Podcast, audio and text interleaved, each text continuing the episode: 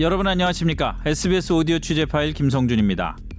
저출생 해결 대책과 관련해서 제게 가장 인상에 남는 말은 이겁니다. 돈 줄 테니 아이 낳으라는 건 아닌 것 같아요. 지원금 중심으로 꾸려진 정부 대책에 대한 한 여성의 비판적인 인터뷰 내용이었습니다. 정말 뭐가 필요한지 고민은 안 하고 예산 따서 뿌리면은 할 일 다 한 걸로 친다는 얘기입니다. 최근 금천구 아이 돌보미 사건을 보면서 아이 키우는 엄마들은 또 한 번 비슷한 실망감을 느꼈다고 말합니다. 정부는 돌보미 지원자에 대해서 인성검사 한 번 안 하는 건 물론이고 아이 학대가 드러나도 손방망이 처벌에 그칩니다. 아무리 지원금을 줘도 아이가 학대당할 걱정하면서 어떻게 아이를 낳겠다는 결심을 할 수 있겠습니까? 세계 꼴찌 수준의 출산율이 다 이유가 있는 겁니다. 남정민 기자의 취재 파일입니다. 지난 9일 국회의원회관에서 열린 정부 아이돌봄이 아동학대 사건 관련 긴급 토론회에 패널로 참여했습니다.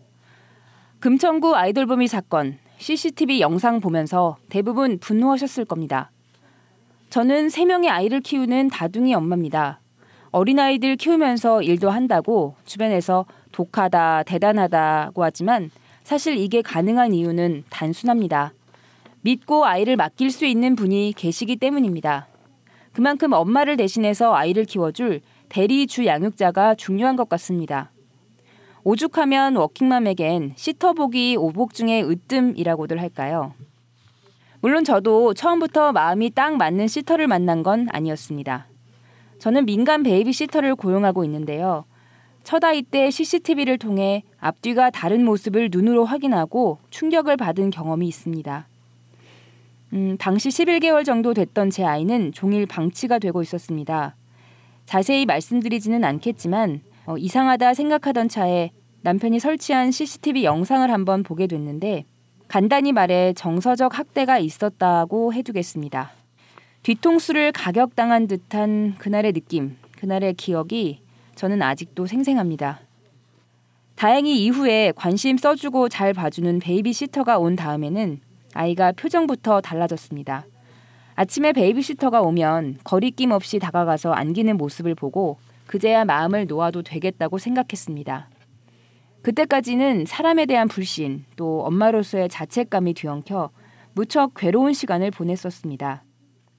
아이돌보미와 아이와의 관계 속에서 문제점이 보이면 부모가 가려내면 되지 않냐 이렇게 생각하시는 분들 있겠지만 아이를 낳고 키우면서 알게 된 건 아이를 맡아주는 사람이 갑이라는 겁니다.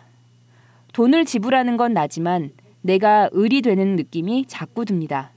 왜냐하면 상대방은 내 아이를 나보다도 더 오래 보고 더 오랜 시간을 함께 보내는 사람이기 때문입니다. 혹시라도 싫은 소리를 하면 아이한테 안 좋은 영향이 갈까봐 늘 조심할 수밖에 없다 보니 초반에 사소한 안 좋은 징후를 느꼈더라도 제때 적극 대응하기란 여간해서 쉽지 않은 게 사실입니다. 사실 정부가 시행하고 있는 아이돌보미 서비스는 민간 베이비시터에 비해서 불편한 점도 있습니다. 온전히 아이돌 보기에 집중하도록 하기 위해 청소나 집 정리, 요리 같은 가사 업무는 거의 하지 않습니다. 소득 수준에 따라서 정부 지원을 받을 수도 있지만 기준 금액은 시간당 만 원 안팎입니다. 종일 아이를 맡긴다고 생각하면 하루에 10시간씩 한 달 20일 기준으로 월 200만 원 정도 만만치 않습니다. 엄마 입장에선 돈은 돈대로 드는데 육아 외 가사 부담에선 전혀 해방되지 못하는 셈인데 그런데도 정부 아이돌 보미가 인기인 이유는 뭘까요? 바로 정부에서 하는 사업이기 때문입니다. 아이돌 보는 걸 아무에게나 맡기긴 걱정되는데 정부에서 채용하고 훈련시킨 사람을 보내준다고 하니까 믿고 맡길 수 있겠다는 기대와 신뢰가 있기 때문입니다. 정부 아이돌 보미들은 각 가정에서 선생님이라고 불립니다. 그만큼 자기 직업에 자부심이 있고 전문성을 대우해달라는 의미라고 생각합니다. 그런데 그렇게 믿었던 돌보미 선생님이 아이 학대 가해자라고 하니 이번 사건에 대한 분노가 얼마나 크겠습니까? CCTV가 없었던 집들은 혹시 그동안 우리 아이에게도 이런 일이 있었을까? 이런 불안감과 배신감도 들었을 겁니다. 물론 현재 아이돌봄이나 베이비시터로 일하시는 분들 중에는 학대를 하는 경우보다 그렇지 않은 분들이 훨씬 많다는 것 잘 알고 있습니다. 대다수의 좋은 분들도 이번 사건으로 인해서 불신과 오해를 사게 돼 피해가 적지 않을 것 같습니다. 정부의 아이돌봄이 자격 취득은 어렵지 않아 보였습니다. 80시간 교육을 이수하면 시험 보지 않고 자격증을 땁니다. 아동학대 예방교육 받는 시간은 단 2시간입니다. 아이들과 가장 많은 시간을 보내고 가장 많은 영향을 줄 수 있는 사람들인데 심리검사나 인적성 검사 같은 건 없었습니다. 일자리 창출 측면에서만 볼 게 아니라 아이에 대한 사랑과 사명감을 가진 육아 도우미를 양성한다는 목적으로 접근했어야 한다는 아쉬움이 남습니다. 함께 토론에 참여한 김혜란 한마음나무 심리상담센터장은 우선 정부 아이돌봄이 선발 기준을 강화하고 교육 내용을 개편해야 한다고 했습니다. 아이돌봄이 교육이 대부분 이론적인 데 치우쳐 있는 데다 실제로 발생할 수 있는 문제 대응에는 별 도움이 되지 않는다고 분석했습니다. 아동학대 예방교육 시간을 늘리고 아동을 관찰하고 공감하는 방법에 대한 교육, 돌보미가 소명 의식을 가질 수 있게 하는 교육 등이 추가돼야 한다는 의견이 나왔습니다. 또 교육으로 해결이 안 되는 부분, 즉 신경 정신과적 문제들은 몇 가지 검사를 통해 선별해야 한다고 했습니다. 종종 도움이 본인의 주변 사람들로부터 받은 스트레스와 안 좋은 감정들을 약한 존재인 아이들에게 쏟아내는 경우가 바로 학대로 이어질 수 있는 만큼 사전에 이런 위험성이 있는 사람을 최대한 배제하자는 겁니다. 채용할 때마다 느꼈던 거지만 엄마를 대신해 아이를 키워줄 사람이 복불복이라는 게 화가 났습니다. 복불복으로 좋은 분을 만나기를 기도하는 수밖에 별 수가 없습니다. 그러다 보니 엄마들 사이에서는 3대가 덕을 쌓아야 좋은 시터가 온다는 농담 아닌 농담도 나옵니다. 아이돌봄이 아동학대가 입증이 되더라도 6개월의 자격정지가 전부란 얘기를 듣고 좀 황당했습니다.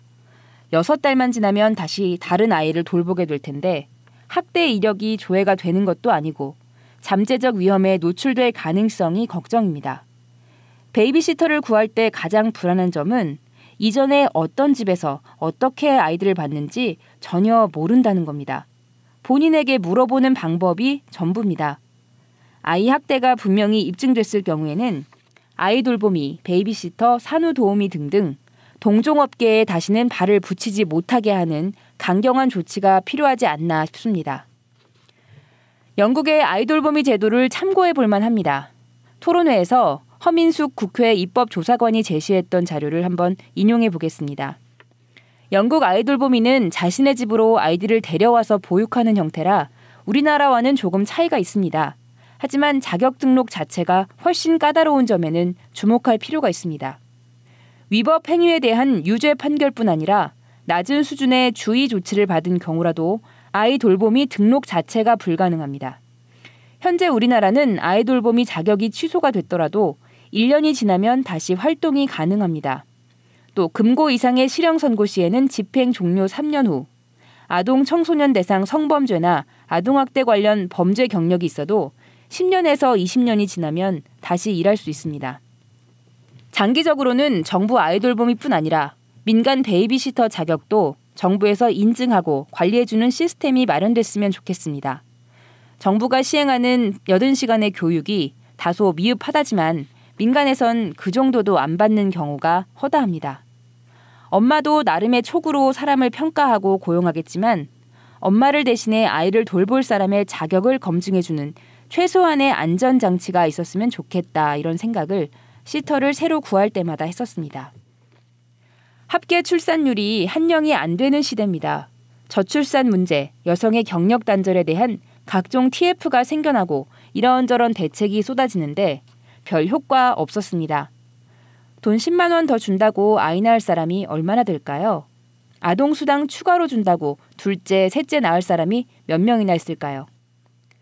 아이를 낳은 뒤에 여성의 미래는 빤하다고들 생각하는 게 통념입니다. 당장 아이 맡길 데 없고 맡길 사람이 있어도 믿을 수가 없다면 결국 마지막 선택지는 엄마의 퇴직이 될 가능성이 가장 높습니다. 둘째를 낳아야겠다는 생각은 당연히 접겠죠. 모든 워킹맘들이 이런 위태로움과 불안함 속에서 지금도 하루하루 버티고 있다고 저는 생각합니다. 출산율을 높이고 또 여성의 경력 단절을 줄이고 싶다면 먼저 아이를 낳아서 키우는 것에 대한 걱정을 덜어주면 됩니다. 엄마를 대신해서 아이들을 애정으로 키워주고 아이의 발달 단계를 잘 이해하는 대리 양육자를 구할 수만 있다면 많은 여성들이 뒤로 미뤄두었던 꿈이나 인생 목표를 다시 꺼내들 수 있지 않을까요? 여성가족부에서는 이 사안을 엄중히 인식하고 있다면서 이날 토론회에서 나온 제언과 의견들을 참고해 아이돌 보미와 민간 베이비시터 제도를 보완하고 개선하겠다고 약속했습니다. 앞으로 잘 지켜보겠습니다. SBS 남정민입니다.